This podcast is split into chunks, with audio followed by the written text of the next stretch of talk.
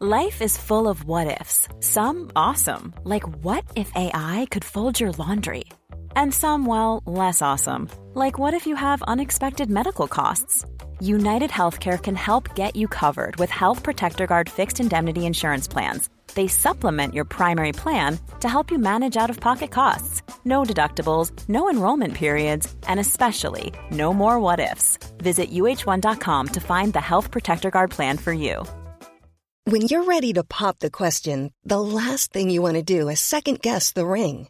At Bluenile.com, you can design a one of a kind ring with the ease and convenience of shopping online. Choose your diamond and setting. When you find the one, you'll get it delivered right to your door. Go to Bluenile.com and use promo code LISTEN to get $50 off your purchase of $500 or more. That's code LISTEN at Bluenile.com for $50 off your purchase. Bluenile.com code LISTEN. Burrow is a furniture company known for timeless design and thoughtful construction and free shipping, and that extends to their outdoor collection. Their outdoor furniture is built to withstand the elements, featuring rust-proof stainless steel hardware, weather-ready teak, and quick-dry foam cushions.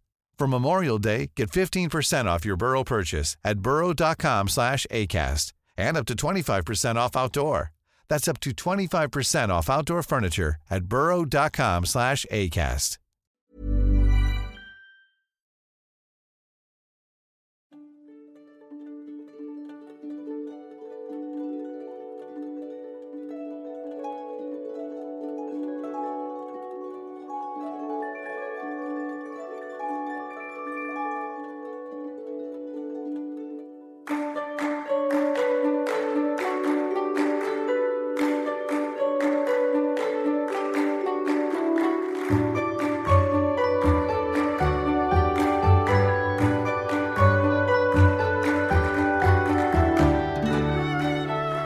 سلام.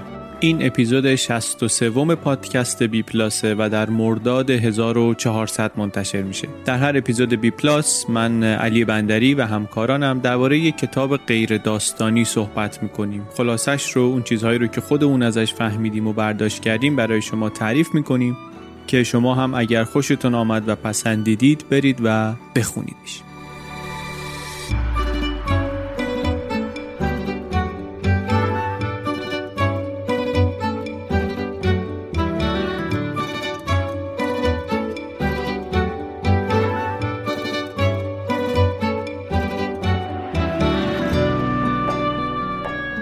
کتاب این اپیزود اسمش هست Inside the Kingdom Kings, Clerics, Modernists, Terrorists and the Struggle for Saudi Arabia.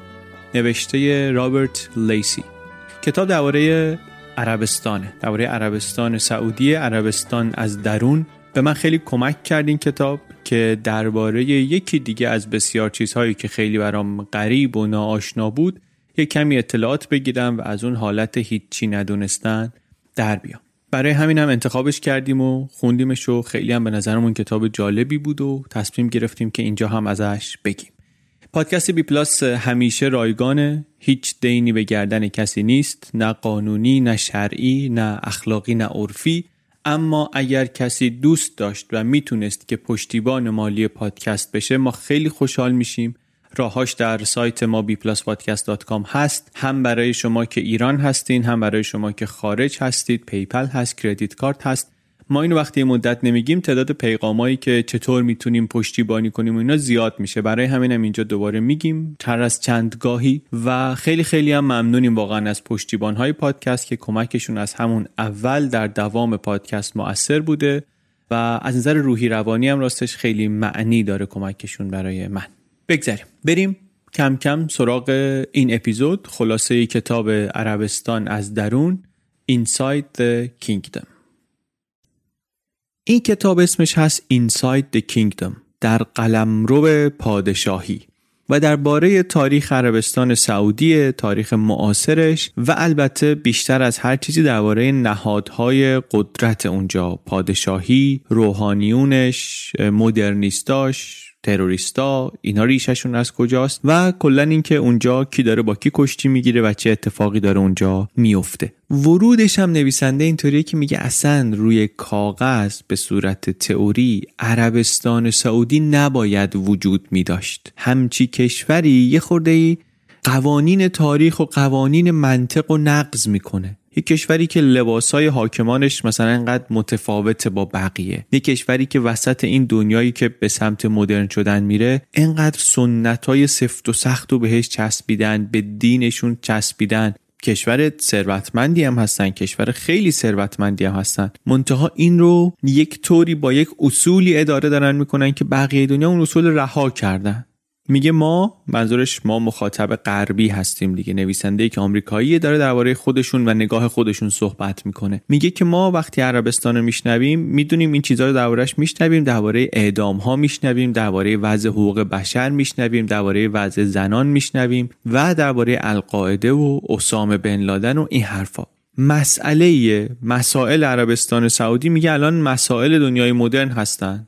مسئله عربستان که ما درست نمیشناسیمش. حالا راستش اون میگه ما نمیشناسیمش از یه زاویه‌ای و به یه دلیلی میگه یه چیزایی برای اون و به چشم اون و گوش نویسنده و مخاطب غربی عجیبه. برای من یه چیزای دیگری هم هست که عجیبه و تازه است و از همش بزرگتر و مهمتر شخصا برای من این که من اصلا نمی‌دونم عربستان چه جور کشوریه چه اتفاقی اونجا میفته این کشوری که بالاخره تحولات داخلیش اثر می‌گذاره روی منطقه خاورمیانه. و تو یک زمینه های یک زمان هایی روی بقیه دنیا هم گذاشته. این کشور اصلا قصهش چیه؟ چرا اینطوریه؟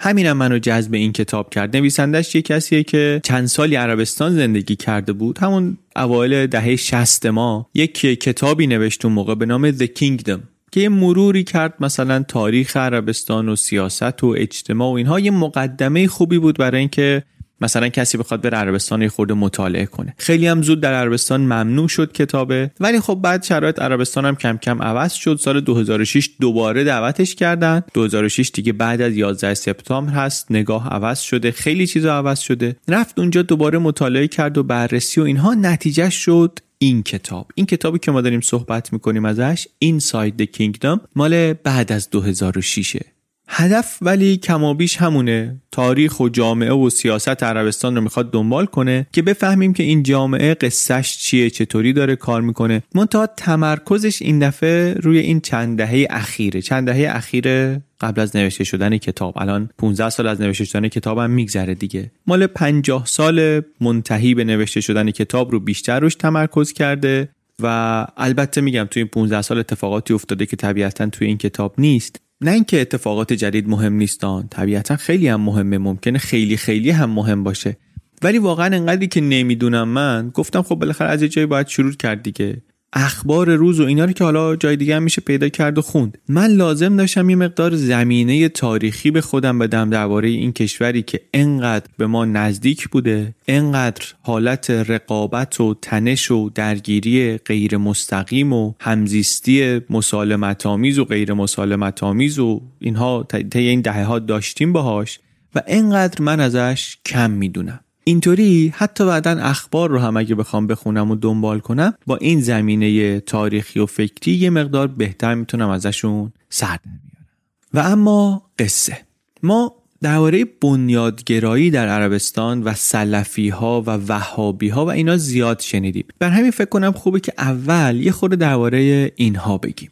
یه اتفاق بسیار مهمی در تاریخ معاصر در عربستان میفته که کسی خیلی پیش بینیش نمی‌کرده. زمانش هم سال 1979 خیلی نزدیک به زمان انقلاب در ایران. نه خود اتفاقه رو ولی کسی پیش بینی می‌کرد نه پیامدهاش رو. اتفاق چی بود؟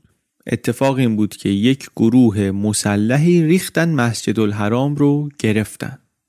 رهبرشون هم یه آقای به نام جوهیمن جوهیمن الاتیبی رفتن و اونجا رو گرفتن و بعدش هم گفتن که اصلا مهدی موعود ظهور کرده همینجاست با ماست محمد عبدالله القحطانی و ما سربازان اون هستیم و اومدیم که کار رو درست کنیم دیگه. موضوع خیلی موضوع حساسی بود. هم از نظر داخلی حساس بود هم از نظر مذهبی هم بین المللی اصلا اینا کیان؟ چطور شد یه دی به یه چنین نقطه ای رسیدن؟ بعد حالا اصلا اینا رو گرفتن فرض کن فهمیدیم اینا رفتن مسجد الحرام رو گرفتن. شوخی نیست چطور باید بنازیمشون بیرون؟ خون بریزیم دعوا کنیم وسط خانه خدا. اونم مثلا خاندان آل سعودی که بالاخره لقبش خادم حرمین شریفینه و عزت و احترامی باید داشته باشه و اصلا تکلیف چی میشه؟ موضوع از نظرهای مختلف خیلی چالشی بود. پس شد سال 79 1979 در مکه. این آقا البته سرویس اطلاعات عربستان میشناختش به خاطر اینکه اصلا تا چند وقت پیش بازداشت بود. بازداشت بود ولی یه سری علمای تراز اول آمدن وساطت کردن. از جمله یه آقای به نام عبدالعزیز بن باز که خیلی آدم مهمی بود مفتی بزرگ عربستان بود. اینا وساطت کردن این بابا آزاد شد. یعنی یک کسی رو شما فکر کن سیستم اطلاعاتی زیر نظر داره که این می‌خواد گرفتاری درست کنه. بعد میره میگیرتش. بعد یه آدم با نفوذی میاد میانجیگری می‌کنه این آزاد میشه. بعد میره همون کاره رو می‌کنه که ازش میترسیدن. یعنی چی؟ یعنی این آدم با نفوذه کیه؟ نفوذش از کجا اومده؟ چطور یه همچین چیزی ممکنه؟ این قصه همون چیزیه که پیچیدگی های این کشور رو یه مقدار نشون میده. منتها برای اینکه این ماجرا رو بفهمیم یه خورده باید نویسنده دست ما رو بگیره ببره عقب و توضیح بده که چه روند تاریخی در واقع چه روندای تاریخی طی شد تا عربستان رسید به این نقطه. اولش هم باید بفهمیم که اصلا عربستان سعودی از کجا آمده. اولا که خود جالبه دیگه که اسم یه کشوری رو از رو اسم یه خانواده ای برداشتن. عربستان سعودی یعنی کشور سند خورده به اسم آل سعود. آل سعود کیان؟ اینا که الان پادشاهی مطلقه دارن در این کشور. اینا درسته که کشورشون در نیمه اول قرن بیستم رسما بنیانگذاری شده 1932 شده کشور. منتها اینا از مدتها قبل یکی از خانواده های حاکم بودن توی اون منطقه. دوره هایی زیل امپراتوری عثمانی یه دوره هایی در جنگ و کشمکش با مصر که حالا قصه های اونا رو ما اینجا نمی‌خوایم بگیم. ولی چیزی که اینجا برای اون مهمه اینه که این خانواده آل سعود که همین الان از ثروتمندترین خانواده های جهان هستن اگر ثروتمندترین نباشن اینا از قرن 18 دارن توی اون منطقه حکومت می‌کنن. همیشه البته پادشاه نبودن ملکشون هم همیشه اون کل شبه جزیره نبوده. مدتی مثلا امیر امارت نرد بودن مدتی عنوانهای دیگه داشتن الان هم ملک هستن. پادشاه پادشاه عربستان سعودی. ولی یه نکته جالب می‌دونید چیه؟ اینه که از همون اول اول که این خاندان اونجا قدرت محلی گرفت یعنی در سالهای 1700 قرن 18 زمان نادرشاه و کریم خان ما اون موقع از همون وقت یک پیوند قوی بین آل سعود و وهابیت درست شد. آل سعود هنوز پادشاه عربستان نیست هنوز عربستانی اصلا وجود نداره. ولی اینا خیلی جور شدن با وهابی ها وهابیت چیه؟ یه آقایی بود به نام محمد ابن عبدالوهاب. ایشون اون موقع احساس خطر کرده بود که امت پیغمبر از مسیر منحرف شدن دارن میرن به سمت شرک. که همون سالهای 1700 میلادی داریم میگیم. گفتن اینا به جای که فقط به خدا احترام بذارن و مقدس بدوننش و اینها دارن یه چیزای دیگری رو هم زیادی بهش احترام می‌ذارن. مثلا به مقبره ها و به گنبد و بارگاه بزرگان و اینا احترام و ستایشش زیاد شده اینا بوی شرک میده به نظر من. شروع کردیشون به ترویج این ایده که ما باید برگردیم به اون پیام مرکزی و اساسی اسلام. هیچ خدایی به جز خدای یکتا نیست و شروع کرد کمپین کردن و موسیقی فلانه و گنبد خراب بشه و بارگاه خراب بشه و خیلی هم تغییرات دیگه. اسم خودشون رو هم گذاشته بودن موحدون یکتا پرست ها و نمی‌گفتن ما یک شاخه ای از اسلام هستیم ما یه نهله ای از اسلام هستیم. می‌گفتن اسلام همه ماییم. اسلام اصلا ما هستیم. منتقداشون ولی اسم اینا رو گذاشتن وهابیون که از همون آقای عبدالوهاب می آمد جزئیاتش کتاب تعریف می‌کنه واقعا هم جذابه. ولی مهم برای ما همینه که تو همون سالهای 1700 میلادی آقای محمد ابن عبدالوهاب با محمد ابن سعود اینا با همدیگه بستن که به هم کمک کنن. زمان گفتیم نادرشاه و کریم خان اون موقع. این ارتباط قوی و برقرار موند در طول قرن 18 و قرن 19 و بعدن که در قرن 20 نسل پنجم بعد از این ابن سعود آمد پادشاه عربستان سعودی شد در 1932 اصول این وهابیت هم آمد در پایه های قدرت و حکومت اینها. درست شد؟ حالا اینو داشته باشیم. از 1932 بپریم چهل سال بعدش. 1973 1973 میشه اوائل دهه 50 شمسی. پادشاه عربستانی آقای به نام ملک فیصل یکی از پسرهای عبدالعزیز عبدالعزیز بنیانگذار کشور بود و یکی از سیاست هایی که این ملک فیصل داره اینه که از فلسطین حمایت کنه. در راستای همین سیاست یک کاری که آمد کرد در اعتراض به حمایت غرب از اسرائیل آمد فروش نفت رو به یه سری کشورها متوقف کرد از جمله به آمریکا. به خاطر اینکه گفتش که شما از جنگ اسرائیل علیه کشورهای مسلمان مصر و سوریه اینا حمایت کردید و ما این ابزار رو داریم. ابزار ما نفته شروع می‌کنیم نفت رو کمتر و کمتر کردن فروش نفت به شما رو اینطوری بتونیم یک تغییر جدی در سیاست های آمریکا بگذاریم. واقعا هم فشار زیادی آوردینا به آمریکا. توی جلسه کیسینجر به ملک فیصل گفتش که شما خیلی تون نرین. شما این تحریماتون اگه بخواید ادامه بدید ما ممکنه اصلا مصرف نفت رو متوقف کنیم ما دیگه نفت مصرف نکنیم. اون وقت می‌خواین چیکار کنیم؟ ملک فیصل هم گفتش که آره خیلی بد میشه. برای ما بد میشه. ما مجبور میشیم برگردیم بریم تو همون چادر و رو شطور و اینها زندگی کنیم. ولی شما می‌خواین چیکار کنین اگه بنزین نداشته باشید واسه ماشیناتون؟ شما کجا می‌خواین برگردی؟ واقعا هم هزینهش برای آمریکا زیاد بود. قیمت نفت رو خیلی برد بالا. اثرات زیادی گذاشت روی دنیا. هم کوتاه مدت هم بلند مدت. منتها اینجا اون تغییری که ما بهش توجه داریم اون تغییریه که اون موقع کسی بهش خیلی فکر نمی کرد. اون موقع صحبت و نگرانی و تحلیل اینا بیشتر از تغییرات بین المللی بود. منتها این چند برابر شدن قیمت نفت تو خود عربستان سعودی هم خیلی تغییر ایجاد کرد. اینجا حالا ممکنه ذهنهای ما یه چیزای موازی و شبیه این رو در ایران هم پیدا کنه دیگه که در اوایل دهه پنجاه وقتی قیمت نفت در ایران زیاد شد چه شد و چه شد. منتها ما تمرکزمون رو می‌گذاریم روی عربستان. قیمت رفت که رفت بالا. عربستان که چند قرنی انگار خواب بود و مثلا تو این دهه اخیر داشت خیلی کند و یواش یواش و اینا تغییر می‌کرد یهو سر بلند کرد. پول فراوون سرازیر شد به کشور و همراهش کلی چیز تازه. زنها کم کم اومدن توی تلویزیون. تو استخر هتلای هم ممکن بود ببینی که زنها دارن شنا می‌کنن. پروژه های بزرگ ساخت و ساز شروع شد. می‌گفتن دیگه نماد ملی شمشیر نیست جر سقیل انگار. از هر طرفی یه دانشگاهی و یه امارتی و یه بیمارستانی و یه مسجد بزرگی و مجتمعای اداری و بزرگراه و هتل و مغازه و مغازه و مغازه و رنگ عوض کرد. چهره شروع کرد عوض کردن کشور.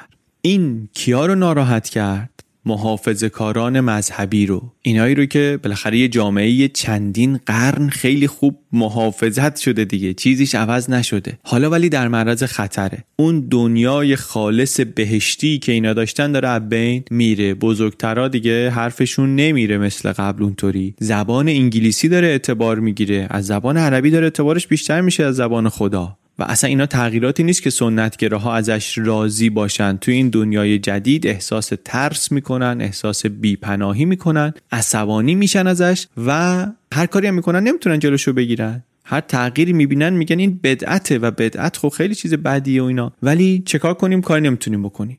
پول اومده و اینا هم پولدار میشن و و می‌دونن اصلا پولاشون دارن می‌برن کشور اروپایی خرج می‌کنن و این دوباره از اون طرف یه چیزای دیگری رو وارد می‌کنه. برای همین فضا آماده شد که گرایش همین بنیادگراها تندروهای مذهبی اینا هم خیلی منسجمتر و خیلی قدرتمندتر بشن.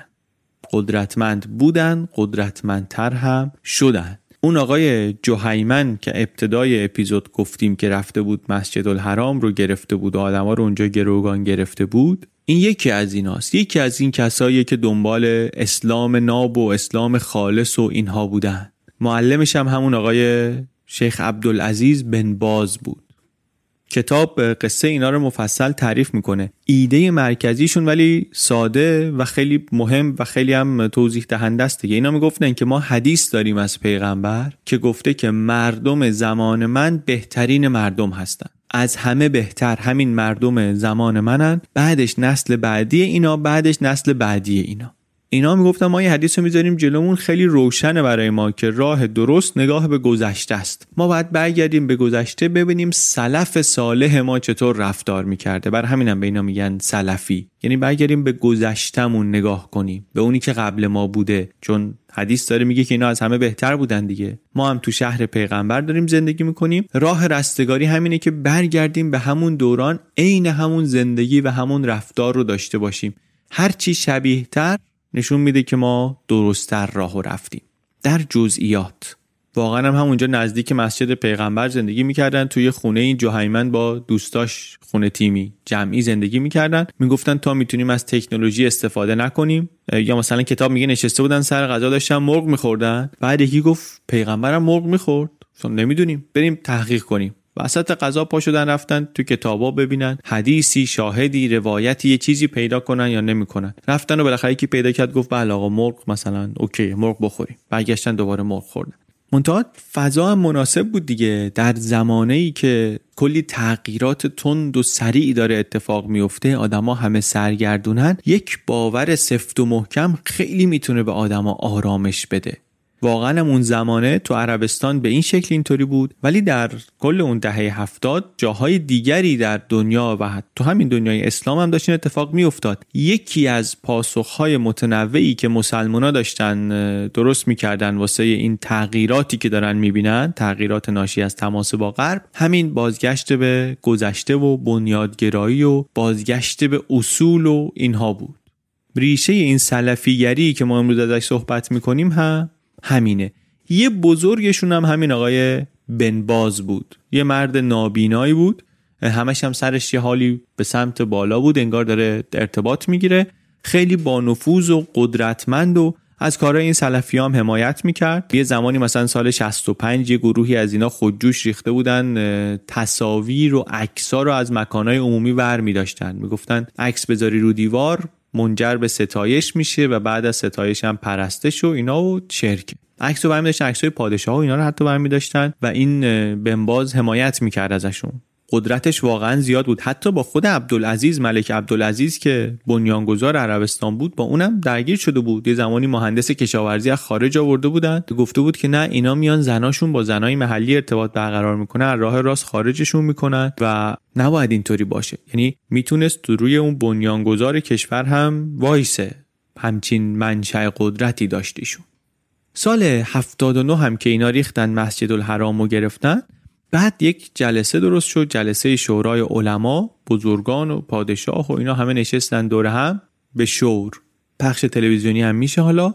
ایشون هم صدر مجلس نشسته آقای بنباز کنار پادشاه.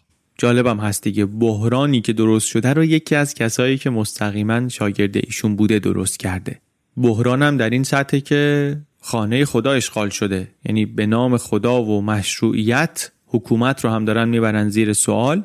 اسم گروهشون هم اخوانه. همین جوهیمن و دار و دستش و اینا و سرکوبشون هم بخوام بکنن باید با تیر و تفنگ بریزن تو حرم دیگه. یعنی شرایط واقعا داغون در داغونه. اون وقت اون کسی که مسبب فکری و معنوی این شرایطه نشسته توی اتاق حل بحران کنار دست پادشاه که می‌خواد مسئله رو حل کنه.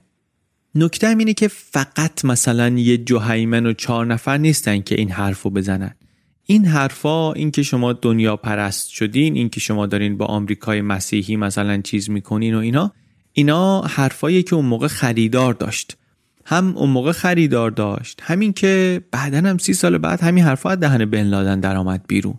یعنی زمینه پذیرش این حرفا وجود داشت و داره در اون جامعه.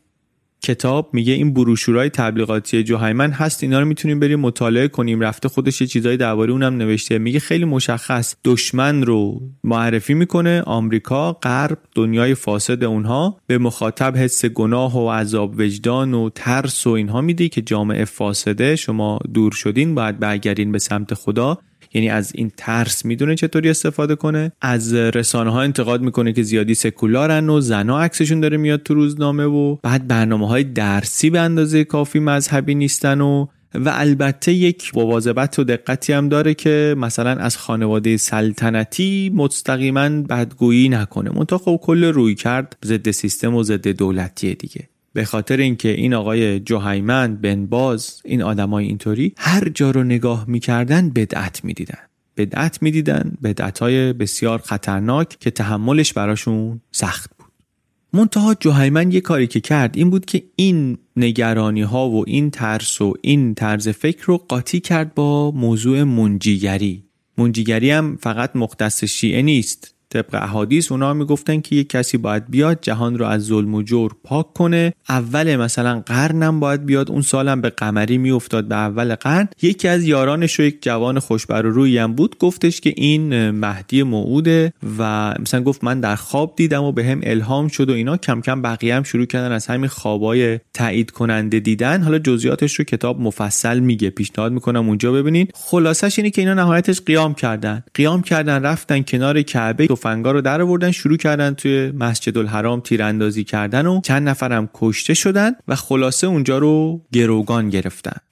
ماجرا البته بعد از چند روز درگیری جمع شد. جمع شدنش همینطوری بود که یه سری گاز اشکاور رفتن از فرانسه گرفتن. بعد یه سری آدم آموزش دیده هم همراه این گازها آوردن. بعد اینا باید می‌رفتن توی مسجد الحرام. چه کنیم چه نکنیم طی تشریفاتی اینها رو مسلمونشون هم کردن و خلاصه ماجرا جمع شد. علما هم یک بیانیه یه فتوای نصف نیمه داده بودن که آره با کسانی که مثل کفار رفتار می‌کنن توی مسجد باید جنگید. یه حدیثی پیدا کردن و آیه و بالاخره این اجازه رو به پادشاه دادن که این کار رو بکنه. اون آقای مهدی موعودشون هم کشته شد توی درگیری ها. میگن اصلا رفتن سراغ مادرش گفتن که تو بیا مثلا چی میگی فلان گفتش که برید باش بجنگید. بگید بجنگید. اگر که اون مهدی باشه واقعا شما رو می‌کشه. اگرم نباشه شما اونو می‌کشین دیگه. که حالا قصه ای که نمی‌دونیم چقدر درسته یا نه. ولی خودش خیلی مطمئن بودیشون خودش میگن که نارنجک که مینداختن می‌رفت سر فرصت نارنجک رو برمی داشت دوباره مینداخت سمت اونا. خیلی مطمئن بود که بلایی سرش نمیاد تا اینکه بالاخره یکی از همین نارنجکات تو دستش منفجر شد و یه نکته حاشیه‌ای هم اینجا بگم برای اینکه بدونیم زمان این اتفاق کی بوده. دو هفته بعد از اشغال سفارت آمریکا در ایرانه. سال 58 دو هفته بعد از اشغال سفارت آمریکا در تهران. این جوهیمن و دار دستش رفتن خانه خدا رو گرفتن.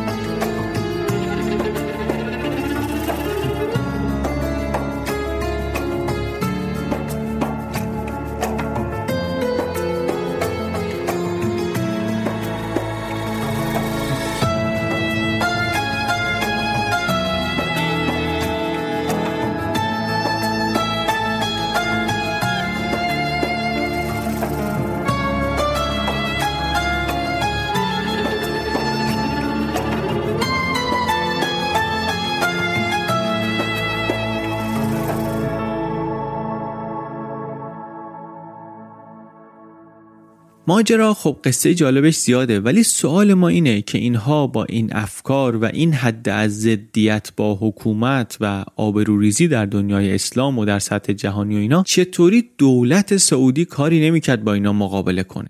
مسئله چی بود؟ مسئله یه دلیل مهمش رو گفتیم اینه که علمای مذهبی حمایتشون واقعا یکی از ارکان حکومت بود. یعنی حتی وقتی نهایتا دولت تونست از علمای اسلامی فتوا رو بگیره که بریزه اینا رو اونجا جمع کنه اینا یک کلماتی استفاده کردن که خیلی با احتیاط انتخاب شده بود. نگفتن مثلا اینا کافرن نگفتن اینا فاسقن. فقط گفتن این جماعت مسلحی رو که اونجا هستن و حتی گفتن برای تسلیم یه شانس دیگه قبل از حمله بهشون بدین. کسایی که با اسلحه رفتن توی مسجد الحرام ها. منتها پیوند بین این علما و اونا انقدر قوی بود در واقع قوی بود که اونا دست پرورده همینا بودن دیگه. منتها هیولای فرانکنشتاین شده بود. هیولایی بود که دیگه از کنترل سازندهش خارج شده بود.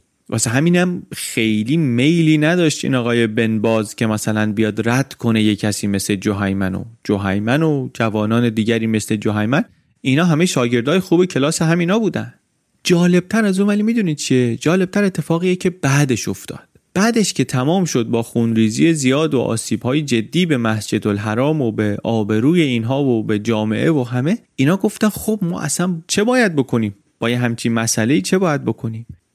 جواب حکومت این شد که خب این خواسته هایی که این مذهبی ها دارن که بالاخره تایید علما رو هم داره گاهی زمینی گاهی سریح اینها رو باید بهش جواب بدیم. یعنی حالا اگرم با فکر و استدلال به این نرسیدن با برنامه به این نرسیدن عملا اتفاقی که افتاد در سالها و دهه های بعد این بود که به خواسته های اونا جواب داد. صداشون رو شنید. درسته که سرکوبشون کرد. درسته جوهیمن رو گرفتن. همونجا تو مکه اعدامش کردن. ولی حرفاش و اعتراضاش اینا راه خودشون رو در سیاست ها پیدا کردن. و نکته بسیار مهم می‌دونید چیه؟ اینه که این تغییر مسیر بود. مسیری که داشت کشور عربستان سعودی می‌رفت این نبود. این شد. این سمتی نمی‌رفتن قبلش. بعد از این اعتراضا و تصمیم گیری برای همراهی باهاشه که مسیر کشور اینوری شد. اینه که جالب ترش می‌کنه. اون موقعی که این جوهیمن این حرکت رو زد پادشاه که ملک خالد. پادشاه ملک خالده ولی عهد فهده. فهد یا اونطوری که ما خیلی بهش می‌گفتیم فهد این کسی بود که وقتی که برادرش فیصل پادشاه بود این مطرح شده بود کم کم به عنوان مردی که غربگراست مدرنیست توی اون سیستم. مستر مادرنیتی بود به این عنوان شناخته می‌شد. اون موقعی هم که داستان جوهیمن پیش آمد فهد ولیعهد بود عملا مثل نخست وزیر مسئولیت اجرایی داشت. بر همین یه همچین کاری مسئولیت ایشون بود باید حلش می‌کرد. شاهزاده مونت کارلویی بود از اینایی بود که ریخت و پاش و قمارخونه های اروپایی و جنوب فرانسه رو آباد کرده باشه و واقعا هم اینا تفاوتی بین پول خودشون و پول کشور نمی‌دیدن. شما اسم کشور اگر رو فامیلیت باشه اصلا یه طور دیگه برخورد می‌کنی با کشور دیگه. اینا همه رو مال خودشون می‌دونستن. فقط ولی برنامه های خیلی بزرگی هم داشت. مدرن می‌خواست بکنه عربستان رو. یه برنامه های توسعه پنج ساله خیلی بلند پروازانه. حالا همچی آدمی ولیعهد قدرت اجرایی داره و این گرفتاری هم پیش آمده. قدرت شیوخی مثل اون بنباز داره. هی آشکارتر هم میشه. و البته این تنها گرفتاری هم نیست. با یه فاصله کمی از شورش جوهیمن یک شورشی در بخش شیعه نشین عربستان اتفاق افتاد در قطیف. شیعه ها همیشه اونجا شهروند درجه دو و درجه سه بودن. تو تأسیسات نفتی همیشه شیعه ها کارگر بودن سرکارگر و مدیر و اینا همه از سنیا بودن. یا مثلا اقلیتی بودن که اجازه ورود به ارتش نداشتن. فشارم واقعا روشون زیاد بود هم فشار زیاد بود همین که زیر نظر بودن. یکی از اقلیت هایی بودن که از نظر خاندان آل سعود اینا چیز بودن دیگه مشکل ساز بودن. کمونیستا می‌تونستن مشکل ساز باشن سوسیالیستا می‌تونستن مشکل ساز باشن. انواع رادیکالای سکولار می‌تونستن جز مشکل سازا بشن. شیعه ها هم می‌تونستن مشکل ساز بشن. و بعد یهو اینا دیدن اه حالا ما بخوایم از همین پشت خانواده سلطنتی یه گروه مشکل سازم اینجا داشته باشیم خیلی کار سخت میشه. می‌گفتن ما نگران مثلا شورش شیعه ها بودیم بالاخره انتظار داشتیم. ولی اینکه یه کسایی که تو همین مسجدهای وهابی خودمون پرورش پیدا کردن یه کسایی که اینایی که معلمشونن پیوند قوی و محکم دارن با خاندان سلطنتی اینا بیان بگن که نه شما بی خدایین و اینا دیگه خیلی واسه ما سنگینه. و وقتی هم که دیدن تهدید اصلی اینجاست گفتن بسیار خوب. راه حل رو هم همینجا باید اعمال کنی. این تصمیم از سمت پادشاه آمد. ملک خالد این تصمیم رو گرفت اینطوری که کتاب میگه که راه حل این مسئله اینی که ما باید مذهبی تر و بنیادگرایانه تر کنیم حکومت رو که این مخالفینمون راضی بشن. به بعضی از مخالفین باید باج بدیم بقیه رو سرکوب کنیم. به اینا باج میدی. وقتی اینطوری تصمیم گرفت دیگه فهدم راهی برای اینکه مخالفت کنه نداشت دیگه. ضمن اینکه کتاب یه نقلی می‌کنه از مصاحبه ای که فهد اون موقع داشت با دوستش که دوستی که اون موقع شاید مگه مثلا کتابو چهار سال پیش میخوندیم نمیشناختیمش ولی الان دیگه اسمی که همه میشناسیمش عدنان قاشقچی. و تو کتاب از اون نقل می‌کنه. میگه که فهد همش نگران شیعه هاست. مخصوصا انقلاب ایران رو دیده. میترسه که شبیه این اونجا اتفاق بیفته. میگه ما پادشاهی ایرانم پادشاهیه. ما دوست و متحد قوی مستحکم آمریکا هستیم مورد حمایت آمریکا هستیم. همونطور که شاه بود. تازه شاه با اون ارتش با اون ساواک با اون پول نفت بدون یه درگیری جدی نظامی آمد پایین. به دست همین مذهبی ها خیلی نگران این بود. کتاب میگه که فهد آدم تحصیل کرده ای نبود. آموزشی که دیده بود همون علوم قرآنی و اسب سواری و تیراندازی و شکار و اینها بود و اینکه توی مجالس پدرش بشینه. ولی از یه طرف این سرنوشت شاهو می‌دید از طرف دیگری هم اتفاقی رو که افتاده بود و تهدیدی رو که عملی شده بود می‌دید. بعد دیگه روش پادشاه رو در اداره شیوخ نهایتا پذیرفت. مراجعه کنیم به شیوخ مراجعه کنیم به علما. اونا هم گفتن بله مذهب رو باید تقویت کرد. عکس زنا رو نباید توی مجله ها و روزنامه ها چاپ بکنی. تازه حتی صداشون بلندتر شده بود می‌گفتن این بیحرمتی که به مسجد الحرام شد به خاطر اون بیتوجهیایی بود که شما به حرف ما داشتین. اصلا ما این خطاها رو کردیم خدا غضب کرد این بیحرمتی به مسجد رسید. برای اینه که میگیم این سیاست های جدید مسیر کشور رو عوض کرد. فهد اون موقع یه دولتی داشت یه وزرایی داشت که تکنوکرات بودن اینطوری مثلا آورده بوشون سر کار که رشد اقتصادی درست کنن و صنعت ببرن جلو و اینها زیرساخت مدرن می‌خواستن درست کنن برای عربستان. و این اصلا کلی احتیاج داشت به اینکه خارجی ها بیان. ولی پادشاه با شیوخ توافق داشت می‌کرد که اصلا آمدن خارجی ها تأثیر اینها بدعت های اینا اینا گرفتاری ما از همینا داره میاد. مشکل ما مذهبیه. مشکلمون اینه که مذهبمون کمه. راه حلمون اینه که مذهبمون رو باید بیشتر کنیم. این که میگیم این تغییر مسیر بود واقعا یکی از کلیدی ترین نکات کتاب بود برای من. میگه اون موقع ولیعهد که همین فهده اون موقع داشت ایده Basic Law رو مطرح می‌کرد قانون پایه که این یک شروع حرکتی بود به سمت بعدا شاید دموکراتیک شدن. میگه کسی جرأت نداشت از قانون اساسی صحبت کنه بگه constitution به خاطر اینکه خب کشور قانون اساسی داره که قرآن هم هست و کامل هم هست. منتها این داشت میگفتش که نه این بیسیک لاه که ما لازم داریم. بعد می‌خواست یه شورای مشورتی درست کنه که اینا مشارکتی داشته باشن توی قانون گذاری ولی اصلا الان نه. الان دیگه کلا باید مسیر عوض می‌شد. اینجا هم از اون جاهایی که کتاب خیلی جذاب میشه. میره توی شخصیت هایی که اون موقع هستن. خیلی از شخصیتاش برای ما اسماش ممکنه آشنا باشه. جزئیات بحثا و استدلال ها رو خوب توضیح میده. و اینا همه جزئیاتی که کمک می‌کنه این این تصویر کلی دقیق و درست تو ذهن شکل بگیره. ما اینجا ولی دیگه به نتیجه هاش فقط می‌پردازیم. نتیجهش اینه که سینما کم کم تعطیل شدن فروشگاه های موسیقی تعطیل شدن. تصاویر زنات تو روزنامه ها ممنوع شد. یک مجموعه ای از تغییرات رو اینا آوردن تو نظام آموزشی. علمای وهابی آوردن توی نظام آموزشی. یکی از دانشگاهی ها مثلا میگه که زمین شناسی و تاریخ تمدن و تاریخ اروپا و اینا همه حذف شد. تاریخ الان دیگه تاریخ اسلام و تاریخ سعودی و بعدش هم یه ساعت های اضافه برای تعلیمات مذهبی و دینی و حتی توی دروس علمی و ریاضی هم باید محتوای علمی بگنجونیم و میگه بچم رفته بود مدرسه برگشته بود خونه گریه می‌کرد که معلممون گفته میریم جهنم چون موزیک گوش میدین و از اون طرف میگه تو دانشگاه مثلا پتروشیمی حذف شد معادن حذف شد. درسای مربوط به روابط بین الملل حذف شد. گفتن که اینا خیلی غربیه خیلی سکولاره. روانشناسی رو مثلا فقط تو یه دانشگاه نگه داشتن. اونم مثلا چون رئیسش عوض نشده بود رئیسش که عوض شد روانشناسی رو هم حذف کردن. قبل از اون معلم و استادای خارجی می آمدن کم کم اونم کم شد. از بین رفت زنا رو که دیگه نمی آوردن استدلالشون هم خیلی روشن و سرراست بود. می‌گفتن بهشتی هست و جهنمی هست. کار حکومت هم اینه که مواظب باشه که آدما نهایتا برن جای درست خوشبخت بشن رستگار بشن. وظیفه ما اینه. از این حرفا کم کم چی در اومد؟ یه گروه های محلی خودمختاری برای امر به معروف و نهی از منکر.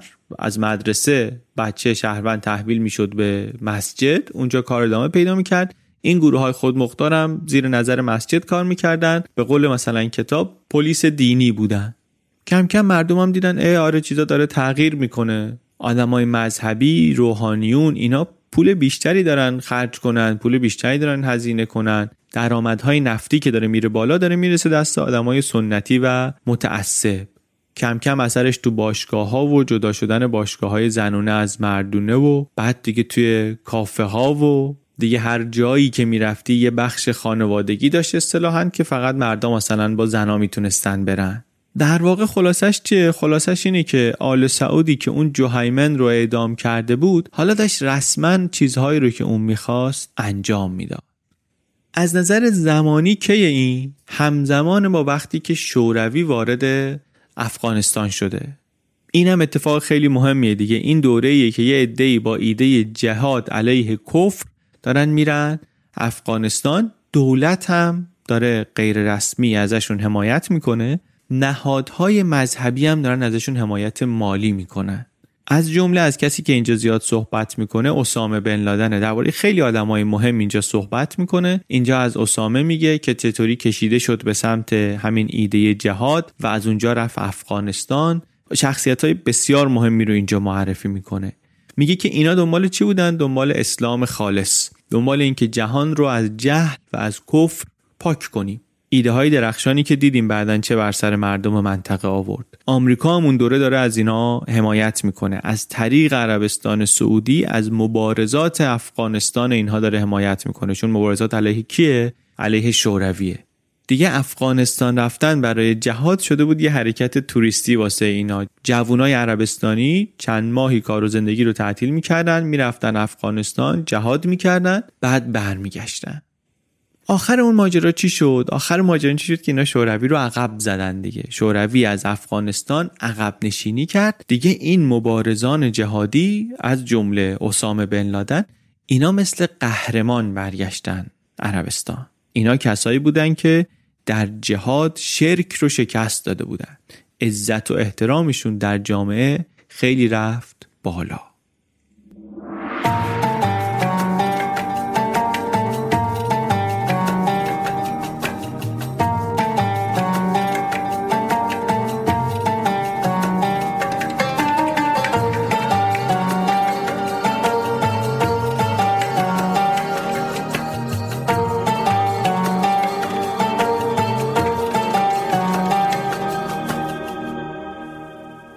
یک موضوع جالب دیگه ای کتاب موضوع رابطه عربستان و آمریکاست. رابطه اینا از اول بر اساس پوله. آمریکایا پاشون وقتی به عربستان باز شد که آمریکا در رکود اقتصادی شدید بود.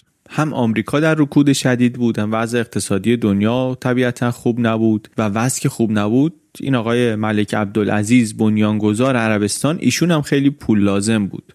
میگفتش که جهان در رکود اقتصادی حج درآمدش کم شده. زائرها از 130 هزار تا رسیده به کمتر از 40 هزار تا. میگه تا قبل از این ملک عبدالعزیز به شیوخ حاشیه خلیج فارس میگفتش که شما چرا نفتتون و معادنتون رو میفروشین؟ چرا می‌زنین خارجی ها کفار بیان اینجا؟ ولی الان دیگه شرایط خودش هم طوری شده بود که میگفتش که من برای اینکه این قبایل رو وفادار نگه دارم دیگه لازم دارم این کارو بکنم. میگه یه بار به سفیر بریتانیا گفته بود که اوضاع انقدر بد شده من نمی‌تونم اونطوری که رسم و سنتمه از این رؤسای قبایل پذیرایی کنم مهمان نوازی کنم مهمونی بدم. فقط می‌تونم عید به عید به اینا مهمونی بدم. عید قربان عید فطر. خلاصه توی همچین شرایطی بود که سرمایه گذاری بزرگی از طرف آمریکایی‌ها در استخراج نفت عربستان اتفاق افتاد و نجاتشون داد.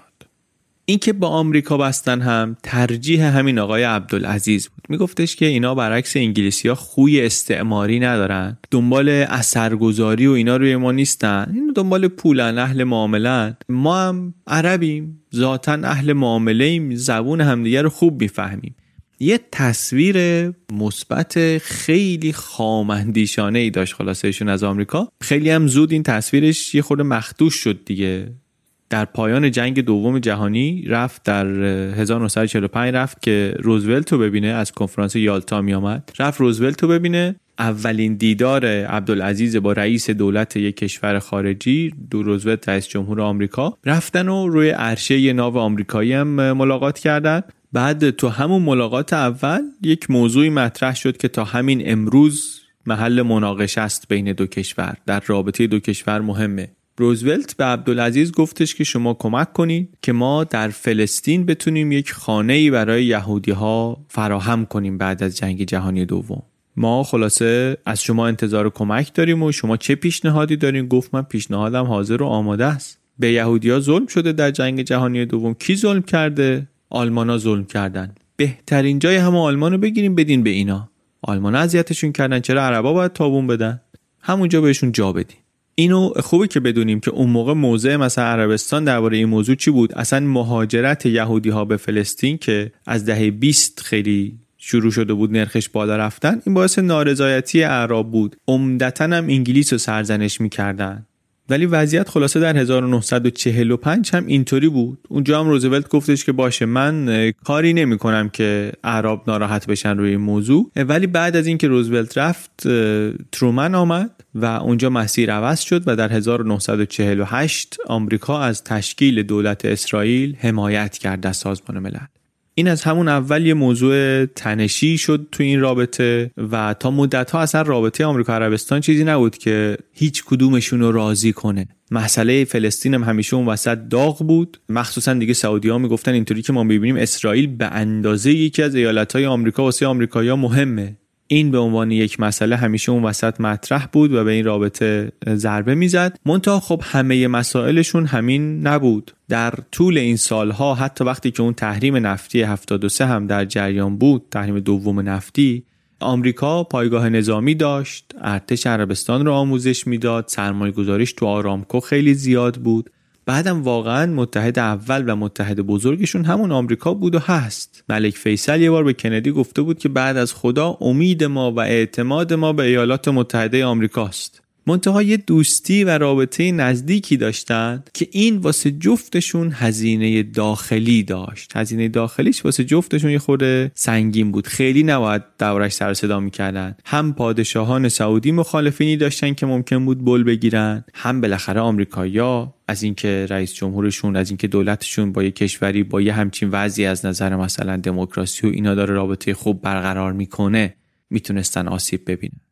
یه چیز خوب دیگه که کتاب داره اینه که یه سری شخصیت هایی رو ازشون حرف می‌زنه که ما اسم اینا رو ممکنه زیاد شنیده باشیم. ولی اینجا یه خورده ای حالا از هم تفکیک میشن. ما از هر کدوم می‌فهمیم که چه نقشی داشتن چه کارهایی کردن یه مقداریشو حداقل. مثلا ترکی فیصل مثلا زکی یمانی مثلا محمد بن لادن. یا بندر بن سلطان که اسمش ممکنه خیلی زیاد تو اخبار شنیده باشیم. این یکی از شخصیت های مهمه در رابطه عربستان و آمریکا. یکی از نوه های عبدالعزیز فرزند ملک سلطان. مادرش هم اتیوپیاییه که احتمالا و ظاهرا جز همسران رسمی آقای سلطان هم نبوده. ایشون یه دوره ای از 1983 تا 2005 سفیر آمریکا بود در عربستان. 83 تا 2005 دیگه 20 سال بیش از 20 سال. یکی از با سابقه ترین دیپلمات هایی بود که در واشنگتن. انقدری که با بعضی از رؤسای جمهور و شخصیت های مهم آمریکا روابط شخصی و خانوادگی درست کرده بود. خیلی شخصیتش رو دقیق توصیف می‌کنه این کتاب. میگه که اولا چهرش بیشتر از اینکه شبیه اعراب باشه شبیه آفریقایی بود. پوستش مقدار تیره تر بود بینیش پهنتر بود. همین باعث می‌شد که از بقیه برادرهاش حتی مقدار دور باشه. منتها هشت سالش که بود این مادرش رو بالاخره نصف نیمه پذیرفتن. این بچه هم فرستادن پیش مادر بزرگش یه خانمی به نام حسه السدیری که این آدم خیلی با نفوذی بود. خودش زن عبدالعزیز بنیانگذار کشور بود البته 17 همین زنش بود. منتها بیشتر از بقیه زنها پسر به دنیا آورده بود. هفت تا پسر به دنیا آورده بود. آدمی بود که می‌گفتن شخصیت قوی هم داره. خیلی هم حواسش به تربیت بچه هاش هست و شاخه این هفت تا پسر ایشون به نام هفت سدیری اینا یکی از شاخه های خیلی قدرتمند و مؤثر در آل سعود هم شدن. بندر هم خلاصه زیر نظر این مادر بزرگ رشد کرد. منتها خب ولیعهد هیچ وقت نمی‌تونست بشه مقام اونقدر بالا نمی‌تونست داشته باشه به خاطر مادرش. منتها جای خیلی مهمی نشسته بود در روابط آمریکا و عربستان. چند تا مورد از کارهای مهم بندر رو چند تا فراز از دورش رو کتاب تعریف می‌کنه. با است واقعا. یه دونش مالی یه زمانیه که عربستان می‌خواست از آمریکا سلاح بخره بعد کنگره تصویب نمی‌کرد. بندر اون موقع سفیر عربستان در آمریکا 32 سالش هم بیشتر نیست. یه حرکتی می‌کنه مثلا که راکفلر رو مجبور می‌کنه که بیاد. آدمی که می‌گفت من شأنم نیست بیام رئیس جمهور آمریکا بشم بیاد مجبور بشه کلی تو لابی هتل منتظرش بشینه. آخرش هم بره به حرف این گوش کنه و واسش لابی کنه که تصویب کنگره رو بگیرن. یکی از کارهای مهمش اینه. چند تا داستان خیلی دراماتیک ازش داره. یکی دیگه داره سال 2001 درگیری بین فلسطینی ها و اسرائیلی ها دوباره زیاد شده. عربستان آمریکا رو تحت فشار می‌خواد بذاره با جورج بوش صحبت می‌کنه در قالب نجات پرستی این دفعه مسئله رو مطرح می‌کنه. جواب درست درمون نمی‌گیره. بعد یهو سفر پادشاه عربستان به آمریکا لغو میشه. یه سری برنامه همکاری نظامی قرار بوده. شروع بشه توافق بشه اونا رو هم لغو می‌کنن. حتی یه سری ارتشیا و ژنرالای عربستان که اون موقع آمریکا بودن اینا رو هم ظرف چند ساعت جمعشون می‌کنن برمیگردونن و اینطوری عربستان سعی می‌کنه که با یه مانوری بالاخره یه واکنش قابل قبولی از دولت بوش بتونه بگیره. انتظارشون هم اینه که چند روزی مثلا طول بکشه ولی میگه که 36 ساعت طول نمی‌کشه که بوش یک نامه شخصی می‌نویسه برای پادشاه عربستان و توش یک پیغام تاریخی میده. میگه که ما حاضریم متعهد بشیم به راه حل دو دولت در مسئله فلسطین. یعنی یک دولت رسمی فلسطینی در کرانه باختری و نوار غزه. این یه چیزی بود که تا قبل از اون هیچ کدوم از رؤسای جمهور آمریکا حاضر نشده بودند بپذیرند. برای سعودی ها یک پیروزی تاریخی عظیم می‌شد. بندر میگه که مثلا توی اون نامه چیزی بود که قبل از اون رو کاغذ نیامده بود. هم درباره شهرک ها هم درباره پیشنهاد برای حل مسئله چیزی که نامه می‌گفت برای عربستان قابل قبول بود. چند روز بعدم پادشاه عربستان تماس گرفت با رؤسای جمهور مصر و سوریه و پادشاه اردن و اینها خبر خوب رو به اینا هم داد پیغام رو رسوند. یاسر عرفات رو هم که اون موقع آفریقای جنوبی بود آورد عربستان نامه رو بخونه و شروع کنن به کار. تعهد کتبی هم گرفت از عرفات که این برنامه تشکیل دولت فلسطینی و این راه حل دو دولت رو بپذیره. عرفات جواب داد. جواب رو فورا فرستادن واشنگتن. همه چی آماده شد که یک برنامه صلح موفقی رو اینا بتونن اجرا کنن. اینطور که کتاب میگه. بندر خیلی هم اصرار داشته که حتما خود جورج بوش باشه که اعلام می‌کنه و میگه من خوشحال ترین آدم دنیا بودم. دوشنبه شب گفتم که سه شنبه رو به خودم استراحت بدم. کل آخر هفته رو کار کردم. یه سه شنبه رو استراحت کنم. چهارشنبه پاشم دیگه. کار کار کار. سه شنبه کی بود؟ 11 سپتامبر 2001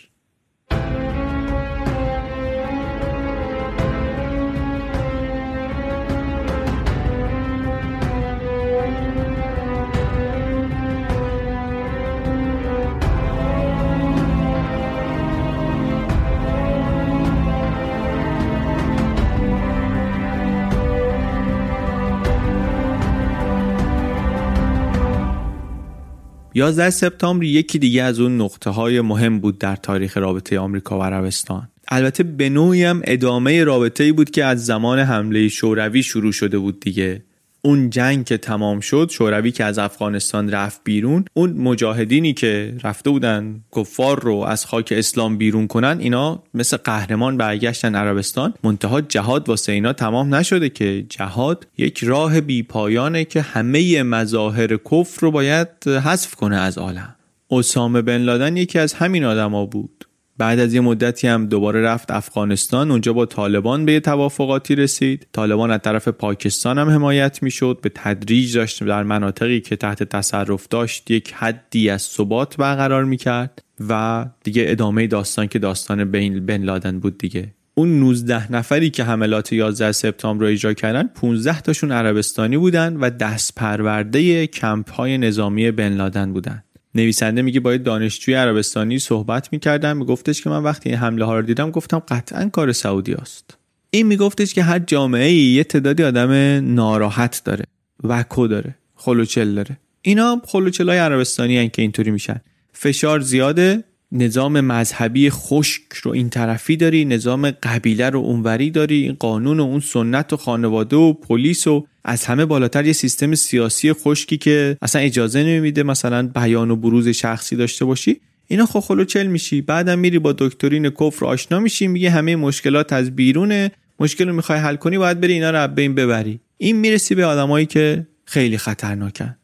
بعد از 11 سپتامبر که آمریکا حمله کرد افغانستان اینا پخش شدن از اونجا. خیلیاشون رفتن کشورهای مختلف. یه تعدادی هم برگشتن عربستان و همون حرکات و همون تعلیمات و اینجا شروع کردن پیاده کردن. چند تا حمله تروریستی هم در عربستان اتفاق افتاد. حتی در یه مورد به خبرنگار بی بی سی حمله کردن. فیلمبردارش کشته شد خبرنگارم فلج شد و اینا یه خود اصلا تصویر القاعده و اینا رو توی خود عربستان هم عوض کرد. تا قبل از اینکه در خاک عربستان حمله بشه کسی از اینا وحشتی نداشت. یه آدمی رو مثلا می‌دیدن که ریش بلند داشت که نشونه سلفی هاست و وقت و بی وقت مثلا تو محل میره میاد کسی زنگ نمی‌زد پلیس. ولی بعد از این حمله ها حس و حال عوض شد. خیلی از پدرها کتاب میگه که بیشتر سعی می‌کردن که جلوی بچه هاشون رو بگیرن پسراشون رو بگیرن که اینوری نرن تو این حلقه های تندرو نرن. در حالی که قبلا تشویق می‌کردن. این تقواست این تعلیمات مذهبیه. ولی بعد از اینکه در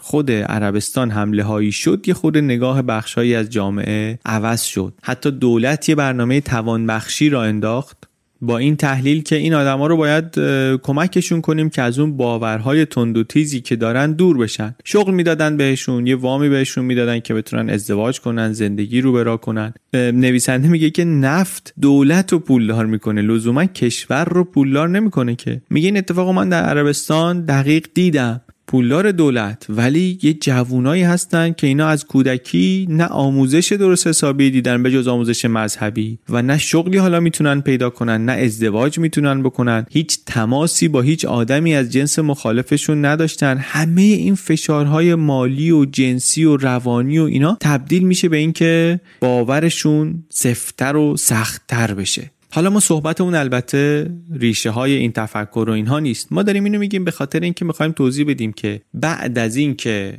این حمله ها در عربستان اتفاق افتاد نگاه جامعه خورده به اینها بد شد.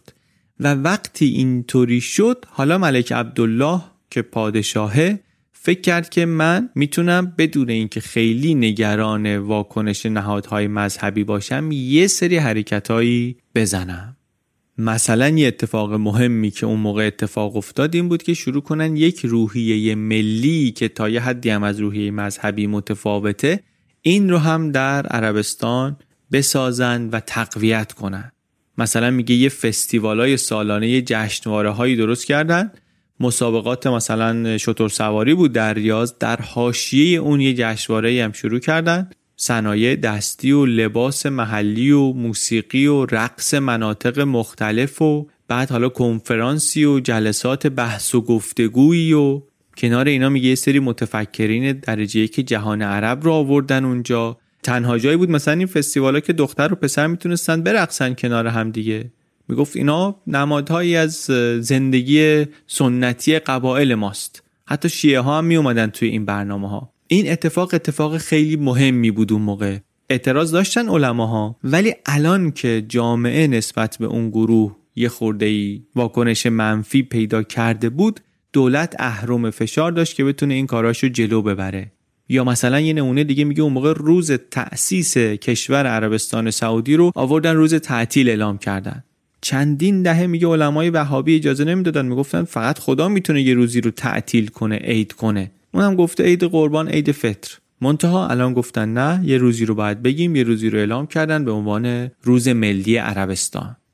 حتی تو اون دوره ملک عبدالله یه انتخاباتی هم برگزار کردن. حتی انتخابات برای مثلا شورای محلی بود قدرتی نداشت. برای نصف جایگاه هم فقط انتخاب بود. زنا هم حق رأی نداشتن حق نامزد شدن هم نداشتن. ولی بالاخره برای اولین بار داشتن یه حرکتی می‌کردن دیگه. باز همینجا هم نهادهای مذهبی البته بسیج شدن که پر کنن طرفدار خودشون رو بتونن بفرستن تو امام جماعت ها و روحانیون برجسته و اینا همه لیست دادن و و اتفاقا در نهایت هم نامزدهای مذهبی بیشتر رأی آوردن. جامعه عربستان تا حد زیادی همچنان مذهبی پست. منتها دست پادشاه داشت باز می‌شد. همین که تونسته بود انتخاباتی برگزار بشه در یه حد خیلی پایینی یه حرکتی بود. بعضی دیگه از آماده شدن فضاها البته در نتیجه اتفاقات خیلی دلخراشی بود. مدارس مثلا مدارس دخترونه میگه اینا زیر وزارت آموزش نبودن. زیر نظام آموزش مذهبی بودن. جلوی در هر مدرسه دخترونه میگه یه گروهی از پلیس مذهبی همیشه به مراقبت ایستاده بودن. با قوانینی که ورود و خروج رو بهش خیلی سخت و کنترل شده می‌کنه. تا اینکه در یه مدرسه دخترانه ای در مکه آتش سوزی شد. آتش سوزی شد. دخترها شروع کردن فرار از مدرسه. پلیس مذهبی در در مدرسه وایستاده بود. می‌گفت بدون چادر نمی‌ذارن بیاین بیرون. اینا برگشتن تو گیر کردن جلوی اونایی که می‌خواستن بیان بیرون. از اون طرف مردای آتش نشانی رو نذاشتیم پلیسه که برن توی مدرسه دخترونه و این فاجعه شد که توش چند تا دانش آموز کشته شدن یه عده زیادی آسیب دیدن و اثر اجتماعیش این شد که باز دست پادشاه و ولیعهد یه خورده بازتر شد که مستقیم با نهادهای مذهبی روبرو بشن. اینجا اصلا تونستن مدارس دخترونه رو برای اولین بار از زیر نظر نهادهای مذهبی ببرن بیرون ببرن توی نظام آموزشی دولتی و در نتیجه برنامه درسیشون رو هم بعدا عوض کنن. یا اتفاق دیگری که اون موقع افتاد این بود که مسئله جانشینی رو یه خورده تغییر دادن. تا اون موقع همه پادشاه ها پسران عبدالعزیز بودن. سیستم هم اینطوری بود که می‌گفتن از بین پسران عبدالعزیز بحث و گفتگوی در اون خانوادگی می‌کنیم یه شورایی از بزرگان درست می‌کنیم و اون تصمیم می‌گیره که ولیعهد که عملا میشه پادشاه بعدی کی باشه؟ ترتیب ارشدیت خاصی هم نداشت. می‌شد که برادر بزرگ رو بذارن کنار یه برادر دیگری رو که فکر می‌کنن توانایی بیشتری داره اونو انتخاب کنن. ملک عبدالله آمد یه مقدار شفافیت وارد این تصمیم گیری بکنه چون که یه سری مشکلاتی می‌گفتن داشتیم. می‌خواست که اون سیستم رو بهتر کنه. یه شورای بیعت درست کرد که هر پسر عبدالعزیز توش یه رأی داشت که تا وقتی زنده بود می‌تونست ازش استفاده کنه. وقتی میمرد پسراش مجموعا اون یه دونه رأی رو داشتن. اونا باید بین خودشون نماینده انتخاب می‌کردن. از طرف اونا بیاد در شورای بیعت. یعنی شورای بیعت میشه 35 عضو چون 35 رأی چون عبدالعزیز 35 تا پسر داشت. گفتن این شورا میشه کارش این که وقتی پادشاهی از دنیا رفت و ولیعهدش جانشینش شد اینا جمع بشن ولیعهد بعدی رو انتخاب کنن. یا اگه ولیعهدی مرد پادشاه اینا رو دعوت کنه که اینا تصمیم بگیرن ولیعهد بعدی کی باشه. البته که ولیعهد و پادشاه حتما باید از پسران و بعدا نوه های عبدالعزیز باشن هیچ ربطی این به سیستم های دموکراتیک و اینا نداره. خیلی دوره. ولی یه قدم از اونی که قبلا بود شفافتره. و کتاب میگه که این به خاطر اینه که اینو باید نگاه کنیم ببینیم نقطه‌ای که وایستاده کجاست چقدر مثلا تعریف ما از دموکراسی دوره. اینجا اون جاییه که این تعادل بین جامعه و حکومت و نهادهای مذهبی فعلا به این نقطه رسیده. تا حالا ببینیم بعدا به کجا می‌رسه. یا کتاب حالا از تغییرات دیگری نقل می‌کنه که اون موقع خیلی تازه بودن یه سری نهادهای حقوق بشری درست کرده بود عربستان. یا پیوستن عربستان به سازمان تجارت جهانی که این هم یه سری تعریف های ترجیحی که اینا با آمریکا داشتن و برداشت. همین که از اون مهمتر کتاب میگه قوانین جدیدی که به خاطر این مجبور شدن تصویب کنن که استانداردهای مالی مثل شفافیت و داوری قراردادها و مالکیت معنوی رو اینا رو باید درستش کنن. اینا میگه تحولاتی بود که باعث شد عربستان جایگاهش از نظر business efficiency بیاد بالا. هم در جهان از 35 بشه ظرف سه سال 16 هم هم در خاورمیانه جایگاهش بیاد اول یا اینکه بالاخره درهای عربستان رو بازتر کنه برای سرمایه گذاری خارجی. و اینها میگه به تدریج راه رو باز می‌کنه که تغییرات اجتماعی هم اتفاق بیفته. اینکه مثلا حرکت هایی که از سمت زنها بوده چند وقته که تلاش هایی بوده الان چند وقته که دولت هم تو این تلاش ازشون حمایت می‌کنه در برابر مثلا نهادهای مذهبی. این یه تغییریه که کتاب مثلا میگه تازه است یعنی اون موقع تازه بوده. اما همین داستانا و اینا هم که تعریف می‌کنه یه سریاش ایناییه که اون موقع مثلا نویسنده فکر می‌کرده خیلی خبر و اتفاق مهم و اثرگذاریه. الان دیگه بعد 15 16 سال ممکنه به ذهن ما اینطوری نرسه. یه سری از اتفاقاتش که ولی قدیمی ترن مخصوصا اونایی که مربوط میشن به دهه 60 ما سالهای 81 تا 86 نیمه اول دهه 60 ما زمان ملک فهد. اینا اتفاقای خیلی جالبیه. اینا اونایی بود که به نظر من رسید که اینا خیلی مهم بودن. این یه زمانیه که تولید عربستان به شدت افت کرده و اقتصادی که همش پول در می آورد و خرج می‌کرد و ریخت و پاش می‌کرد و سرمایه گذاری و اینا حالا کسری بودجه داره یه طوری که واسه حقوق دادن چند تا از وزارتخونه ها مشکل پیدا کرده. عربستان سعودی در ابتدای دهه 80 میلادی. دهه 80 هم سیستم آموزشی گفتیم. چی شده؟ تازه رفته به سمت اسلامی شدن و تعلیمات دینی و اینا. جوونم اصلا آمادگی و توانایی کار نداره. فقط بلد مصرف کنه و به همین غربی که همین چیزایی که مصرف می‌کنه براش تولید کرده بعد و بیرا بگه. اوضاع اقتصادی خراب گروهی فقیر. از اون طرف خاندان سلطنتی در حال بریز و بپاش و فراوون. زمینه آماده برای رشد تندروهای مذهبی بعد از حرکت جوهیمن دیگه.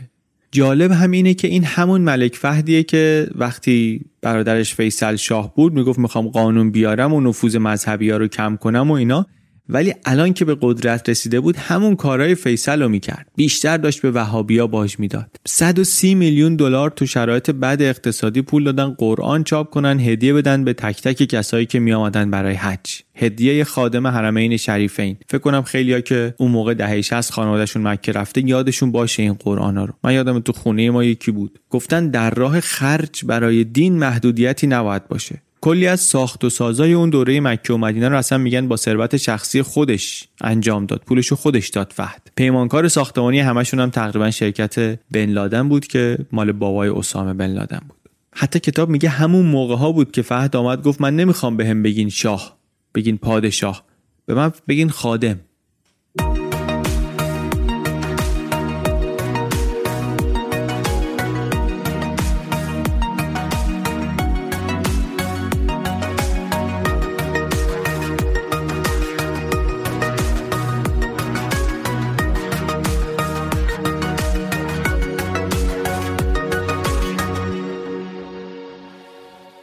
یکی دیگه از ماجراهایی که کتاب تعریف می‌کنه و برای من تازه بود و خیلی هم به نظر می‌رسه جالبه ماجرای یک معامله اسلحه هست با انگلستان. میگه که بعضی وقتا آمریکایی‌ها به عربستان سلاح نمیفروختن. از جمله به این خاطر که می‌گفتن ما نگرانیم این سلاح آخرش برسه به دست فلسطینی ها برای همین یه دفعه عربستانیا میرن یه قرارداد خیلی چاقی میبندن با انگلیس. در زمان تاچر قراردادی به نام الیمامه. از 1985 تا 2006 این قرارداد در جریان داشته چند دهه بیش از 20 سال و توش نیروی هوایی انگلیس جنگنده تحویل عربستان می‌داده. در ازای روزی مثلا چند صد هزار بشکه نفت. بزرگترین قرارداد صادراتی تاریخ بریتانیاست میگن. خیلی هم بعدا خبرساز شد هم به خاطر فسادی که توش پیش آمد مشکلات قانونی جعل بعد از کنار همین قرارداد کتاب توضیح میده که چه امکانات و چه ثروت و برخورداری مثلا به بندر بن سلطان و دیگرانی که درگیرش بودن رسید که یک نشانه ای از فساد مالی سیستم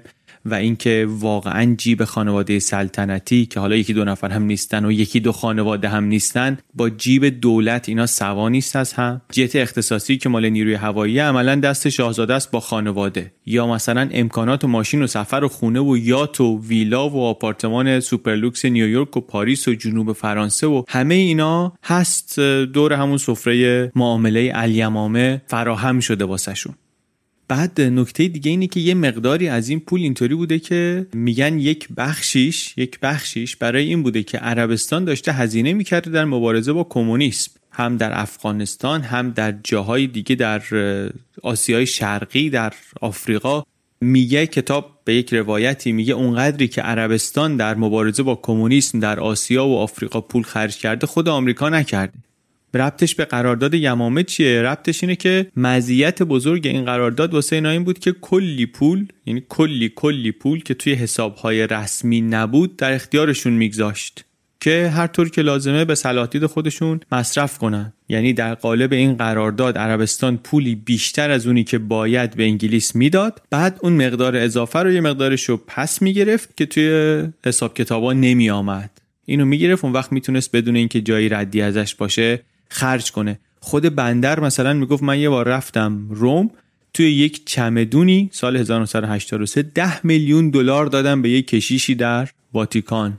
چرا؟ چون حزب دموکرات مسیحی ایتالیا کمک لازم داشت که مثلا کمونیستا رو در انتخابات شکست بده. در واقع حرفی که داشت می‌زد این بود که ما توی اون قرارداد خیلی بیش از ارزش اون چیزی که داشتیم می‌گرفتیم داشتیم پول می‌دادیم به انگلیسا به خاطر اینکه یه مقدارش رو زیر میز بهمون برگردونن ما بریم هزینه کنیم در مبارزه با کمونیسم بدون اینکه این ردش تو حساب کتابا و دفترها هیچ کدوممون بمونه. ماجرای پیچیده رسوایی شد واقعا. وقتی که توی انگلیس مطرح شد هنوزم خیلی از ابعادش مشخص و معلوم نیست. منتها من برای اولین بار تو همین کتاب باهاش آشنا شدم. یا کتاب درباره جنگ جنگ ایران و عراق صحبت می‌کنه که یکی از جنگهای خونبار و پرتلفات بود در دهه های آخر قرن بیستم. جنگی هم بود به قول کتاب میگه با سبک و سیاق نبردهای جنگ جهانی اول. یعنی سبک جنگ کانال و این حرفا انگار مال اول قرن بیستمه. ولی خب خودش در آخر قرن بیستم بود. جنگی خونبار جنگی طولانی. بعد توضیح میده که وقتی که ایران نشون داد همون اول که جلوی عراق ایستاده عربستان شروع کرد حمایت کردن از صدام به خاطر اینکه از جمهوری اسلامی و این انقلاب شیعی جدید و اینا خیلی میترسیدن عربستانی ها بعد در 1985 که شروع کردن ایران و عراق موشک زدن به پایتخت های همدیگه عربستانی ها گفتن خب ما دیگه باید نیرو هواییمون رو تقویت کنیم. باید تقویت کنیم چون تهدید بالاخره برای ما هست. کی باید این کارو بکنه؟ بندر بن سلطان. کجا رفت این دفعه؟ رفت سراغ چینی ها چینی ها داشتن به عراق موشک میفروختن. پولش رو هم همین عربستان داشت می‌داد و خود موشک ها هم, هم مسیر عربستان داشت میومد می‌رفت. گفتن که خب ما بریم بیشتر بخریم واسه خودمونم بخریم یواشکی کسی هم نمی‌فهمه. در واقع حرف این بود که آمریکا موشک برد نزدیک به ما نمیفروشه میگن تهدید واسه اسرائیل. ما بریم از چینیا بخریم. دیگه برد نزدیک هم نمی‌خوایم. مثلا میریم دور برد می‌خریم 1600 مایل برد موشک باشه. منتها 1600 خب مایل خیلی زیاده دیگه. نه تنها به بغداد می‌رسه به تهران می‌رسه به مصر می‌رسه به غرب هند و پاکستان می‌رسه به شمال آفریقا می‌رسه و البته به هر جایی در اسرائیل هم می‌رسه. این می‌تونست کلا توازن قوا رو به هم بزنه. بعد کتاب میگه توی همین معامله یک سری موشک های خریدن از چین با توان حمل کلاهک هسته‌ای. که البته موشک از نظر فنی سطحشون بالا نبود قابل اعتماد خیلی نبودن ولی به هر حال یه بحرانی درست کرد در رابطه همینطوری تنشدار آمریکا و عربستان. کتاب خلاصه از این قصه های فرعی که برای من خیلیاش تازه بود و فکر می‌کنم برای شما هم تازه باشه زیاد داره و البته که وقایع این سالهای اخیر رو نداره. ولی راستش شاید همین اصلا یه مقدار مزیت باشه براش. به خاطر اینکه به جای اینکه به اخبار و اینها بیشتر توجه کنه به همون یه شناختی از ریشه های قدرت دولت از شکلگیری جهادی ها شکلگیری القاعده و بن لادن و اینها میده که اگه امروز کسی می‌خواست این رو بنویسه شاید اینطوری بهش توجه نمی‌کرد.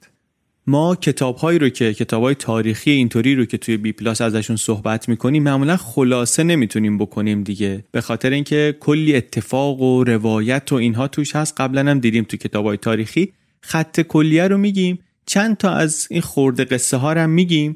به این امید که برای بعضیا که دوست دارن جذاب باشه و تشویق بشن برن کتاب رو بگیرن و بخونن. این کتاب رو هم باش همین کارو کردیم. یکی دیگه از قصه هایی که توی کتاب زیاد بهش می‌پردازه و باز اگر ما مثلا حواسمون خیلی به اخبار و اتفاقات روز و اینها باشه ممکنه که نسبت به اهمیتش یه خورده کم توجه شده باشیم. جنگ اول خلیج فارسه جنگ خلیج فارس الان وقتی میگیم یاد اون جنگی میفتیم که توش آمریکا اومد و عراق و گرفت و صدام و برانداخت و اینها. جنگ اول خلیج فارس ولی می‌دونین کی بود؟ چند سال بعد از جنگ ایران و عراق عراق حمله کرد به کویت. حمله کرد به کویت و کویت رو اشغال کرد. کویت کشور کوچیکی هست ولی بسیار کشور ثروتمندی خیلی نفت داره. اینا اشغال شدن و فرار کردن. خانواده سلطنتی فرار کردن. امیر کویت رو پسر فهد رفت از دم مرز با ماشین آورد. اونم اول می‌گفت نمیام و چی و این تشر زد که باید بیای و اونجا کارت ساخته است و خلاصه آورد. فهدم از این وقت جا خورده بود که حالا صدام هم چی کرد؟ حالا یه طرف. اینایی که این همه سال من بهشون پول دادم اینا چرا اومدن پشت صدام؟ شاخصتر از همشون هم عرفات و فلسطینی ها بودن. اینا می‌گفت اینا فیش حقوقیشون رو من دارم میدم. رفتن یهو پشت صدام در اومدن که داره علیه من شاخوشونه می‌کشه با حمله به کویت داشت علیه عربستان شاخوشونه می‌کشید عملا دیگه. عرفات چرا؟ این ملک حسین اردن چرا؟ یمن چرا؟ معلوم شد که همه اینا در این سالها ثروت عربستان رو می‌دیدن و درسته که احترامش رو حفظ می‌کردن ولی در خفا انگار کینشون بیشتر و بیشتر می‌شد. از لیبی تا تونس از سودان تا موریتانی الجزایر حتی دولتی که با پول عربستان در کابل آمده بود سر کار همه اینا کتاب میگه از عربستان فاصله گرفتن و فضای طوری بود که انگار اگه صدام راهش رو از کویت کج می‌کرد به سمت عربستان همچین بین اعراب مخالفتی هم اتفاق نمیافتاد.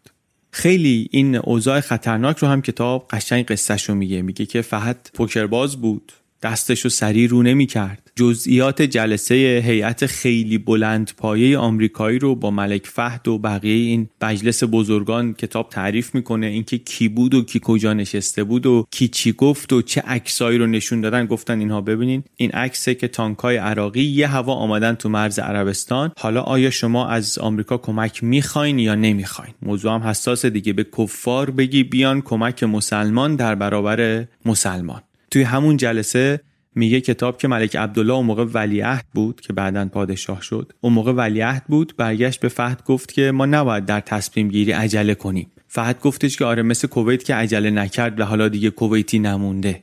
ولیعهد گفتش که چرا میگه کویتی نمونده؟ کویت هنوز هست. گفت بله هست ولی کویت الان دیگه توی هتل های قاهره و لندن و این ورونوره کویتی به جایی نیست که. خیلی قشنگ خیلی جذاب مثل قصه اینها رو تعریف می‌کنه. و بعد طبعات این حمله رو میگه. طبعات اجتماعی این حمله و آمدن کویتی ها به عربستان اینکه زنای کویتی با زنای عربستانی وضعشون فرق می‌کرد اینکه یه زمینه های این زمینه های آزادی اجتماعی رو یه خورده ایجاد کرد بعد این خودش دوباره تنش درست کرد. یه محصول فرعی و جانبی داشت این جنگ اول خلیج فارس محصولات اجتماعی داشت توی جامعه عربستان که واقعا من ازشون خبر نداشتم. بگذریم. خلاصه این که واقعا کتاب به هم روایتش جذابه هم برای منی که چیزی عملا از عربستان و جامعه حکومتش نمی‌دونستم دریچه خوبی بود برای شروع آشنایی با کشوری که انقدر به ما نزدیکه انقدر به ما مربوطه و انقدر ازش کم می‌دونیم امیدوارم که مقدمه ای بشه این برای کنجکاوی های بیشتر برای خود من و برای بیشتر دونستن درباره عربستان سعودی.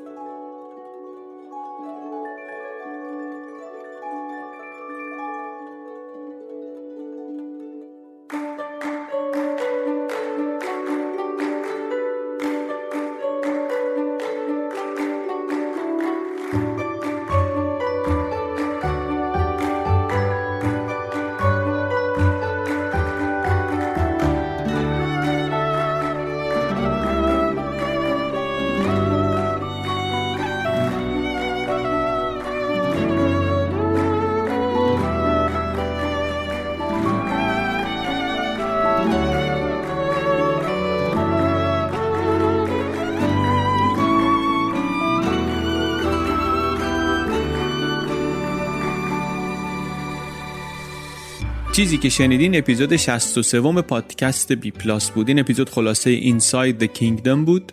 کتاب های بی پلاس رو از کجا می‌تونیم بخریم؟ ما یه صفحه داریم توی سایت به همین عنوان از کجا بخریم. اونجا لینک کتاب فروشی های آنلاین هست شماره تلفن مغازه ها هست. تو اینستاگرام بی پلاس هم یه highlight داریم. فروشگاه هایی رو که توی تهران یا تو شهرهای دیگه همه کتاب های بی پلاس رو دارن. و ما خبر داریم اونجا می‌تونید پیدا کنید. فروشگاه های دیگه هم هستن اونا هم بعضی از کتاب ها رو احتمالا دارن. این اپیزود رو من علی بندری به کمک عباس سیدین و امید صدیق فر درست کردیم. موسیقی این اپیزود هم کار پیمان عربزاده است. یعنی برای این اپیزود پیمان عربزاده این موسیقی رو درست کرد. درباره عربستان من تو پادکستم گفتم خیلی کم می‌دونستم من. یه مقداری توی کتاب صلحی که همه صلح ها را برباد داد درباره تاریخچه عربستان سعودی خونده بودم. اونم کتاب خوبیه برای آشنایی مقدماتی با این موضوع. چند تا پست خوب هم در این باره توی وبلاگ بی پلاس داریم. اونا رو اگر ندیدین پیشنهاد می‌کنم که ببینین. توی یوتیوب هم کم کم فکر کنم ویدیو دربارهش بگذاریم. موضوع برای من موضوع کنجکاوی برانگیزیه یه چیزی هم بعد از ضبط به ذهنم رسید که بگم اونم درباره نگاه نویسنده است. یه جاهایی لحن و نگاه نویسنده این کتاب چیزی که خب نشون میده که این آدم آمریکاییه و از اون سر دنیا آمده یه مشاهدات محدودی کرده و رفته. ما که فرهنگی و جغرافیایی نزدیکتریم شاید اون مشاهده و بیان رو نپسندیم. ولی خب به حال هر کسی یک نگاهی داره و ما هم سعی می‌کنیم از هر کسی چیزی یاد بگیریم از جمله از ایشون و از این کتاب. دم شما گرم که با بقیه از بی پلاس صحبت می‌کنید. خیلی ممنون که پادکست رو بقیه پیشنهاد می‌کنید کمکشون می‌کنید. یه اپلیکیشن Google Podcast ساده ترین بهترین روون ترین سریع ترین اپلیکیشن پادکست الان Google Podcast. روی آی هست روی اندروید هم هست. نصب می‌کنید برای کسایی که نمی‌تونن و اونجا میگردید و پادکست رو پیدا می‌کنید و پیشنهاد می‌کنید که بقیه هم گوش بدن. خیلی ممنون که با ما هستید. از پشتیبانی ها و لطفتون ممنون. ما یک چهار شنبه در میون خلاصه کتاب تعریف می‌کنیم در بی پلاس از پادکست های چنل بی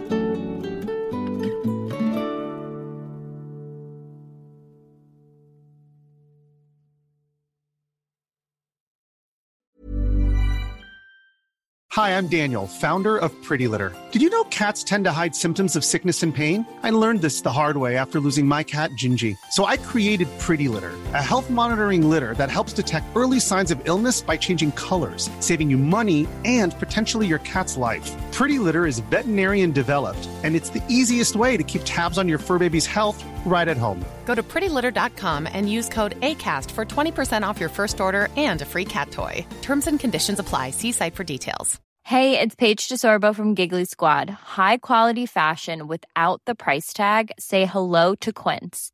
I'm snagging high end essentials like cozy cashmere sweaters, sleek leather jackets, fine jewelry, and so much more. With Quince being 50 to 80% less than similar brands. And they partner with factories that prioritize safe, ethical, and responsible manufacturing. I love that. Luxury quality within reach. Go to quince.com slash style to get free shipping and 365 day returns on your next order. Quince.com slash style.